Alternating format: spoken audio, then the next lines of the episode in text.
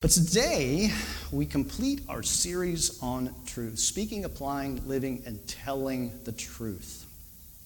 And I hope as we've gone through this, one of the things that you take away, I really hope you take away, is the power of truth. The power of truth. And the fact that how we wield it matters. It's important how we wield truth. It's important we understand what it is, of course, but it's also important how we live it, how we apply it. Well, speak it, apply it, live it, tell it. And I hope that you will take away from this that truth is important and how we wield it matters. And Jesus sent his disciples out. We covered this passage thoroughly um, a couple weeks ago. But Jesus sent his disciples out telling them, I'm sending you out as sheep among wolves. And we all understand, I mean, that's an example that he gives, and we all understand that, you know, wolves are faster, stronger, and far more dangerous than sheep in every way. And Jesus told his followers, okay, I'm sending you out like sheep among wolves. So Jesus said, the way that you are going to be a fruitful follower of Jesus in that kind of environment is to be wise as a serpent and harmless as a dove to apply truth with both wisdom and innocence, to be wise and harmless at the same time. And because someone can possess truth, but not necessarily be wise or harmless. They can possess truth and be neither one of those things. And as we've gone through this, have you maybe thought a little bit about, okay, you know, I can see where I'm not necessarily being truthful in some situations in my life. Have you been thinking about truth lately? I've had a few people mention that to me. You know, I've caught myself doing some things, which is great to hear. Or maybe caught myself saying, oh, maybe I shouldn't say that. Maybe that's not 100% true. But we've talked about speaking, applying, living, and now telling the truth.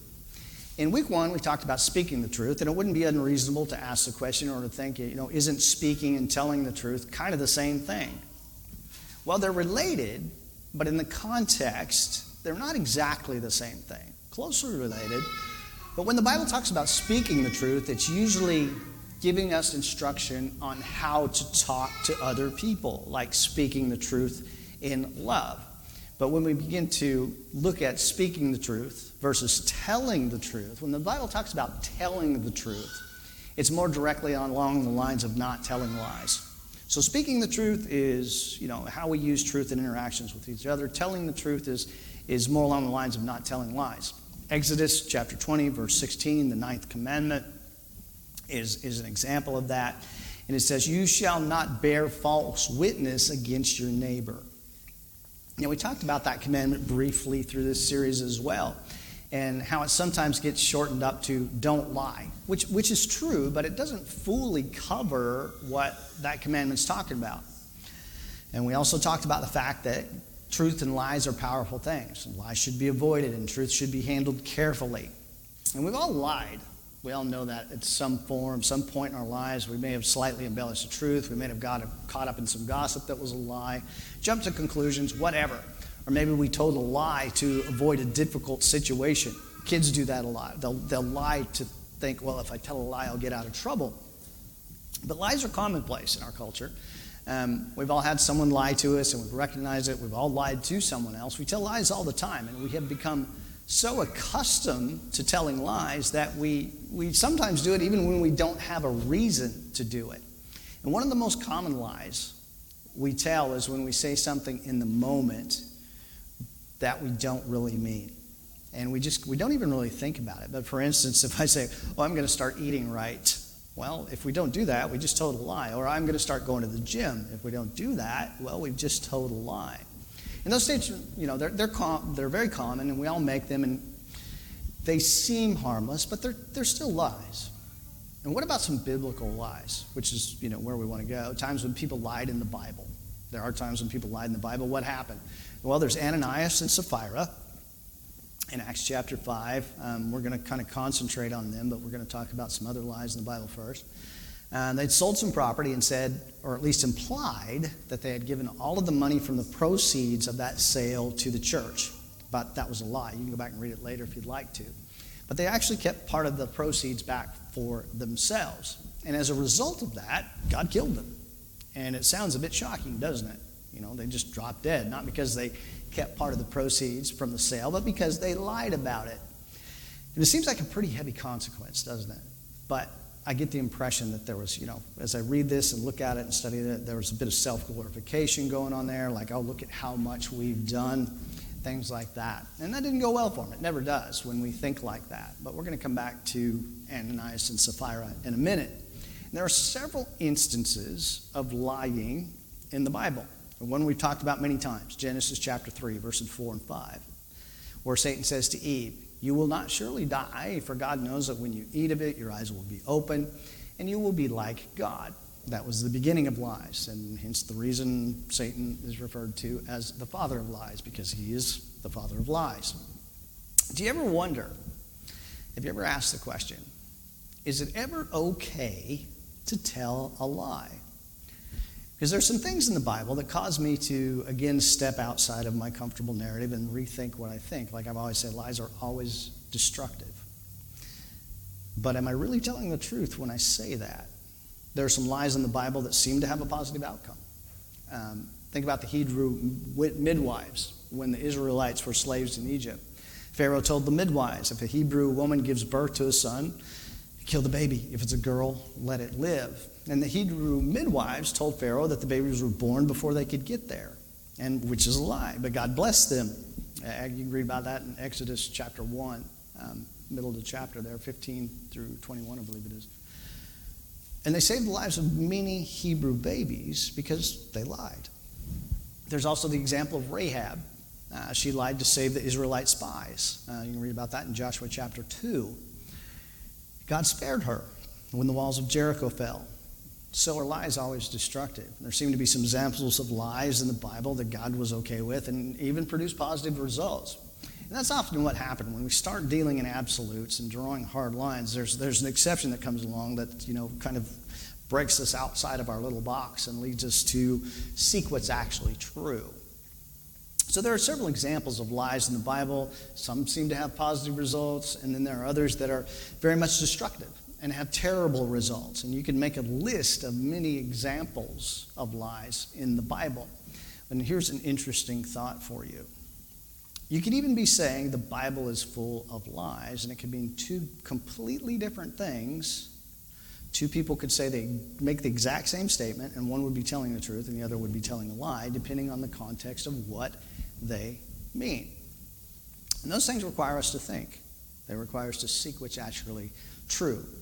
And sometimes we struggle with that. Um, sometimes we want to be right more than we want to know what's true. And that's kind of when things start to fall apart. That's why we see so much division in the world as people are more concerned with being right than finding out what's actually true. And that's why it's so important to use wisdom and humility in our speech, to be both wise and harmless. Because it is very easy to be more concerned with being right than knowing what's true. Because when we're concerned with being right, what we're really trying to do is just protect our own comfortable narrative and stay in our own little comfort zone. With that and the fact that John tells us we can even deceive ourselves, it's easy to understand why God gave us two ears and one mouth more listening, less talking. Sometimes, you know, something that may be true is sensationalized to grab our attention. You know, there are multiple entertainment producers masquerading as news agencies that are very adept at that. Remember, news outlets, social media, YouTube are selling your attention to advertisers. So the more of your attention they can grab, the more they can draw you in, the more advertising dollars they can generate. So we're now left in our culture today with our tremendous access to media and all of those things we're left with this massive job that I think was probably bigger for us than ever has been for Christians in the past of discerning things for ourselves. And more, like I say, more so than ever before throughout history. So we have to be really careful about how we handle truth, and we have to be careful about what media we consume because it's shaping who we are.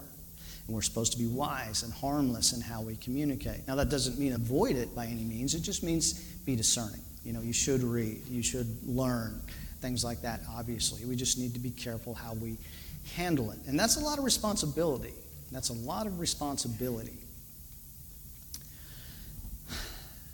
And sometimes there are things we just don't understand. And it's not always easy to say there are some things I just don't understand, and I'm going to be okay with that. But in the age of internet, social media, 24 hour you know, entertainment, news, we face a constant onslaught of information, always. It's in our hand all the time. And some of it is genuinely false, some of it is genuinely lies. And when we repeat it, we're telling a lie. So, what Jesus said when he said, I am sending you out as sheep among wolves, be wise as serpents, be harmless as doves, becomes more and more relevant each day. Wisdom, discernment, and being harmless are essential for being a fruitful follower of Jesus. Now, as we think about that and we get into this passage in Acts chapter 5, let's take another look at a biblical example of a lie and the consequences that followed. Acts chapter 5, we're going to read verses 1 through 10. Ananias and Sapphira. It says, Now a man named Ananias, with his wife Sapphira, sold a piece of property. He kept back part of the proceeds with his wife's knowledge and brought a part of it and placed it at the apostles' feet. Then Peter said, Ananias, why has Satan filled your heart to deceive the Holy Spirit and keep back part of the proceeds of the land? While it remained unsold, was it not your own? And when it was sold, was it not under your authority? Why have you conceived this deed in your heart? You did not lie to men, but to God. On hearing these words, Ananias fell down and died, and great fear came on all those who heard these things. The young men rose and wrapped him up and carried him out and buried him. About three hours later, his wife came in, not knowing what had happened. Peter said to her, Tell me whether you sold the land for this amount. She said, Yes, that much. Peter said to her, How is it that you have agreed together to test the Spirit of the Lord? Look, the feet of those who have buried your husband are at the door, and they will carry you out. At once she fell down at his feet and died. Upon entering, the young men found her dead and carried her out and buried her beside her husband. Let's pray. Father, we're grateful for your word. We're grateful for the access that you've given us to it. I pray that you would give us discernment as we face this onslaught of information, that we would seek what's true, not to be right, but to seek what's true, that we would be wise, that we would be harmless. And as we look to your word today, I pray that you would teach us from it. And again, we're thankful for Jesus. It's in his name that we pray. Amen. Now, Ananias and Sapphira, they, they, I guess you could say they told a partial truth but the reality is, is that a partial truth is a whole lie. And they had manipulated what was true. And something, you know, if we're very frank about it, we're, we're all guilty of this at some point. They sold a piece of property. They gave part of the proceeds to the church, but they kept back part for themselves. Now, the issue was they gave the impression that they had given all of it. Not that they didn't give all of it, but they had said they had given all of it when they hadn't. They lied not only about what they did, but they lied about who they were and then died because of it, which seems like a really, really drastic punishment because fortunately for us, God doesn't automatically kill us when we tell a lie. But what we see here, it's almost like a New Testament picture of Adam and Eve in the garden. It was a matter of self glorification, becoming like God. Adam and Eve in knowledge, and Ananias and Sapphira in receiving glory.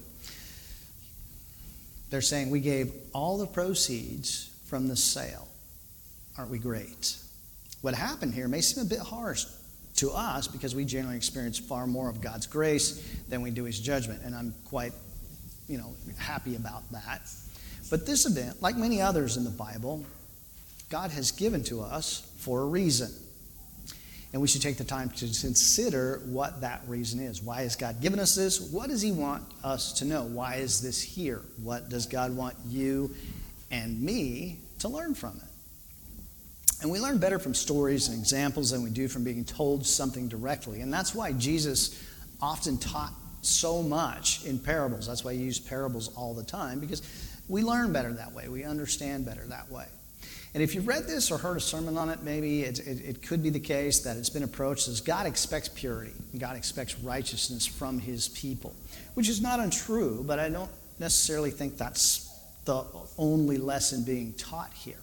Let's look at it this way Why did this lie matter so much to God that these people dropped dead after they told it?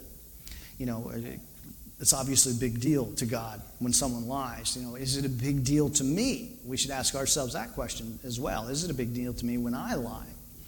In this instance, why would a lie lead to a consequence of immediate death? That's pretty harsh. There are a couple things we can learn from this. One is that God should receive the glory, not you and me. Okay? We're here to glorify God, not people. Now, a lie sometimes, maybe oftentimes even, is a means of self glorification. We glorify ourselves when we lie. And I think, you know, that's, as I read and study and look at this, I think that's a little bit of what's happening here. Ananias and Sapphira were telling a lie and glorifying themselves in that lie. They're saying, oh, look at all we did, but we didn't really do that. Now, God forgives sin. We know that. And there's a bit of speculation here, but let's take this a little further. It could also be a matter of them saying, you know, look at how we've provided for the church. We've given ourselves completely. When the reality is, is they're only sharing part of what God had already given them. And we're going to talk about money for a little bit. And this isn't something that, you know, I talk about. Sometimes people tell me you should talk about this more. But money is very important, okay? Because what we do with it is a great way of assessing where we are spiritually. How's, you know, your spiritual health, your spiritual well-being? How are we doing? And the way we use our money, what we tell it to do, says a lot about that. And in this passage, people are not telling the truth. They are lying about their money. Okay, Ananias and Sapphira are telling a lie about their money. Unfortunately, we're we're very attached to wealth. I'm very attached to wealth. When I preach this, trust me, I've been preaching it to myself all week long. And in our culture, we're very attached to wealth. We're very attached to money. We see it as status. We see it as, as a lot of different things in our culture. And when we part with money, if we put money somewhere, we expect to make a return on it. If we invest it, we expect a return. I know I have some investments personally. I'm hoping that when Christine and I retire, you know, we don't want to be a, a burden on people. Hopefully, we can retire and take care of ourselves. But when we put money somewhere, we expect a return on it, which is not wrong. That's, that's not what I'm saying at all. When I invest something, I expect something more back than I put into it and I expect something in, in, exchange for my money. Anytime I put money out, I expect something back. You know, whether I'm at a restaurant, at uh, in town center, it doesn't matter. When I put money out, I expect something for it. That's just reality. That's how we live. That's what we're used to. But what we often don't understand is that giving, you know, in a church context, is not about gaining a return on investment. It's not about gaining a return on investment. Now, I'm going to um, there's kind of a, I, how do I say it? There's a bit of a sect in Christianity that kind of teaches that if you give, God's going to make you you wealthy. Okay, if you give, He's going to make you rich. Things like that. He's going to make you healthy. He's going to make you well. All that kind of stuff. And there are a lot of people who say they, they don't necessarily believe that, but sometimes our culture leads us to believe that more than we might think. But God may or may not make someone wealthy. He might. He might not. He may or may not make you healthy. Okay, health is one of those things. It's worth more than money. Often we don't realize that until it's gone. But whether God does make you healthy, whether He does give you wealth, whether He doesn't give you those things, whatever He does in your life is meant for His glory. And it's really important that we understand that. And that's what being a Christian and being generous is about, is glorifying God. Okay, it's not about, a, it's not, about, it's not a, a, an investment that we expect a return on. It's meant as a form of worship. It's to glorify God. Now, when I talk about that, that's not a great sales pitch, is it? It's not a great sales pitch for our culture, but that's because it's not a sales pitch. I'm doing my best to tell you the truth about material giving and the way God views it.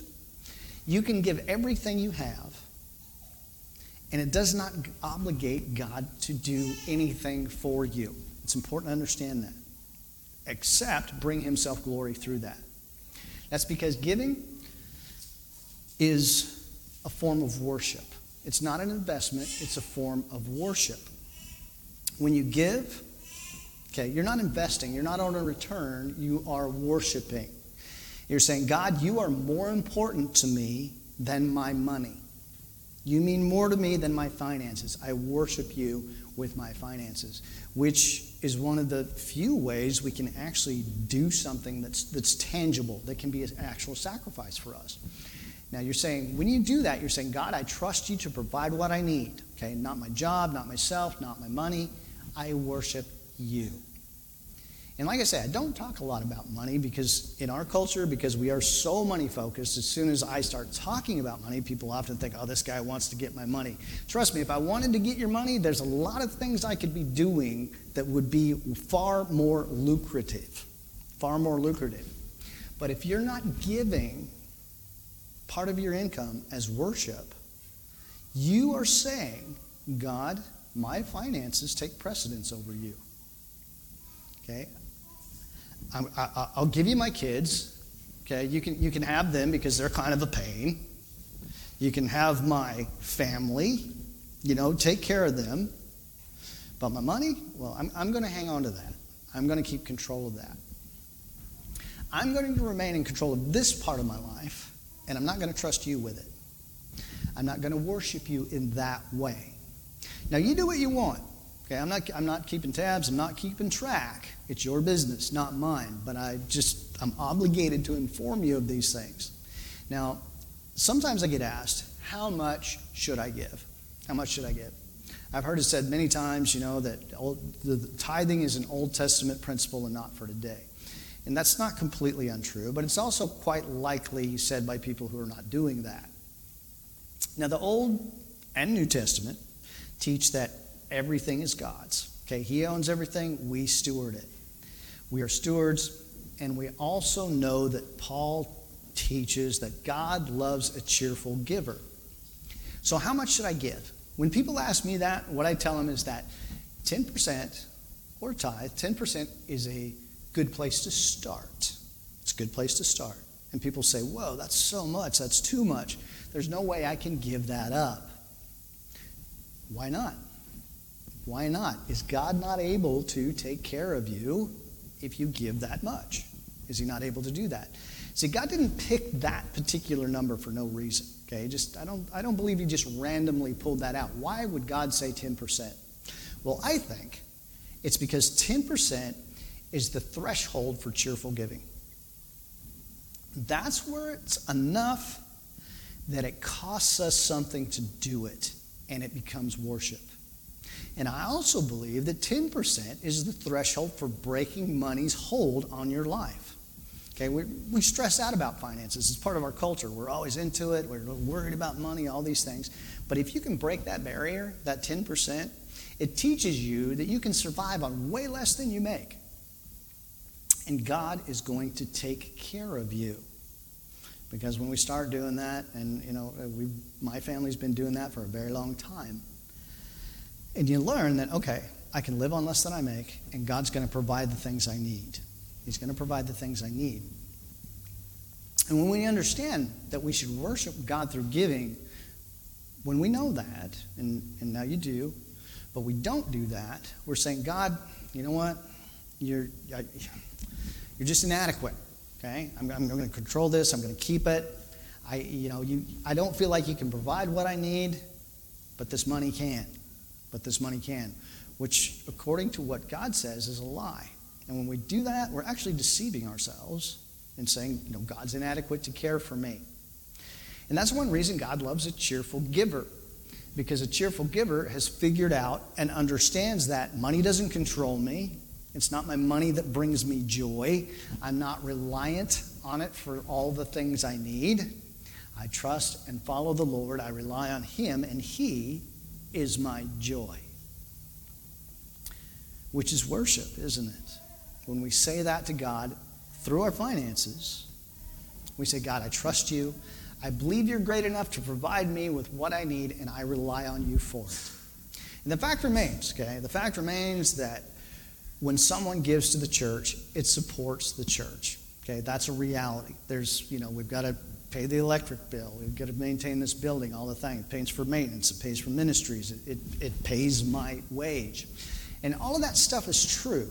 There is the practical side to it. And the same was true in the Old Testament. You know, the money that went to the temple supported the temple and the priests. The, you know, the priests would often eat part of the sacrifices that were brought to the temple. But we don't give to pay the pastor, okay? We don't give to do building maintenance. We give to worship God and tell Him, God, you are most important to me.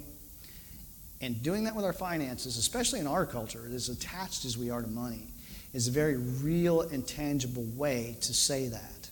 And it's far more about us and our mindset than it is about God. God doesn't need our money.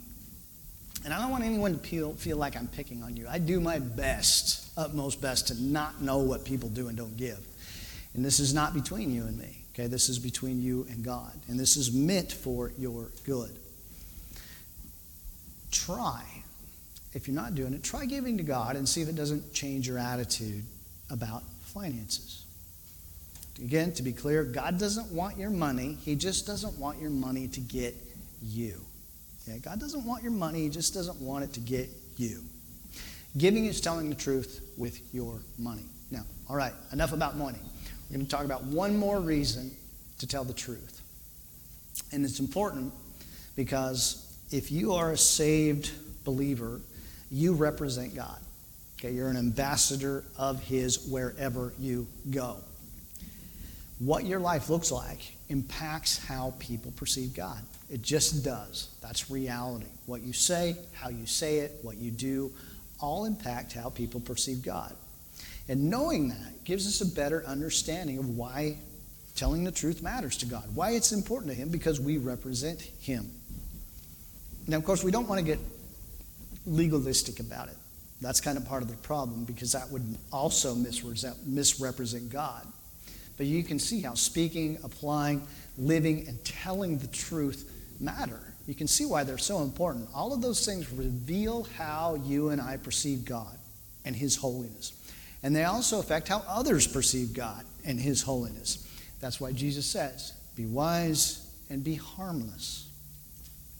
Now, I have a lot of people, you know, I've had a lot of people misrepresent me. That's probably happened to everybody at some point, and misrepresent you to someone else. And, and, and we don't like that. Okay, we don't like that. Neither does God. Neither does God. When we lie, we misrepresent who He is.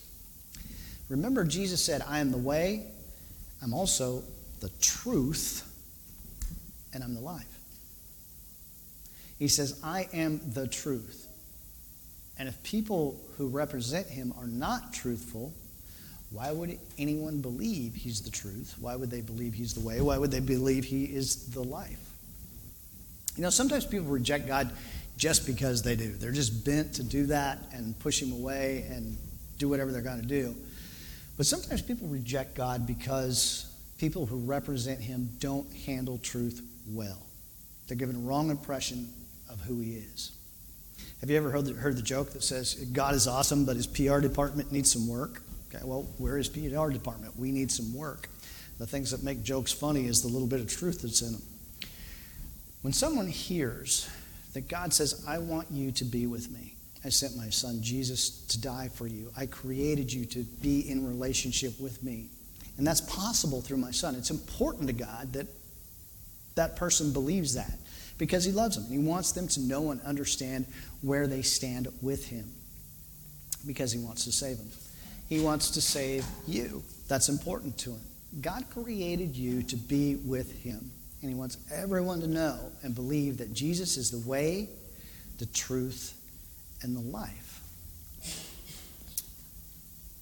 Now, I want to ask you do you believe that? Do you believe that Jesus is Savior? He's the way, He's the truth, He's life. Have you put your trust in Him? Well, if you haven't done so, I'm going to give you the opportunity to do that now. We're going to have a word of prayer. I'll ask you to stand with me for a moment, if you would. And you can pray right where you are, quietly. You can talk to God while I talk and say, Lord, I believe Jesus is the way, the truth, and the life, and I accept that gift of salvation that you offer through him. And he will accept you through Jesus. Let's pray. Lord, again, we're so grateful for just the time that we're able to share, whether it be here in person, whether it be online. And I lift all of these people up to you. I pray that all that we would do would be truthful and that it would be done to glorify you because that's what really matters. That we'd stop worrying so much about our circumstances and worry more about your will. And Father, I pray that we would all understand the gospel, that you sent your Son, that he shed his blood for our sin, and that through him we can be reconciled again to you, that when we trust Jesus, he will save us. And we can spend eternity with you, be back to where you intend things to be. And as we think on these things, Father, I pray that you just settle them in our hearts and in our mind. We're grateful for Jesus, and it's in his name that we pray. Amen.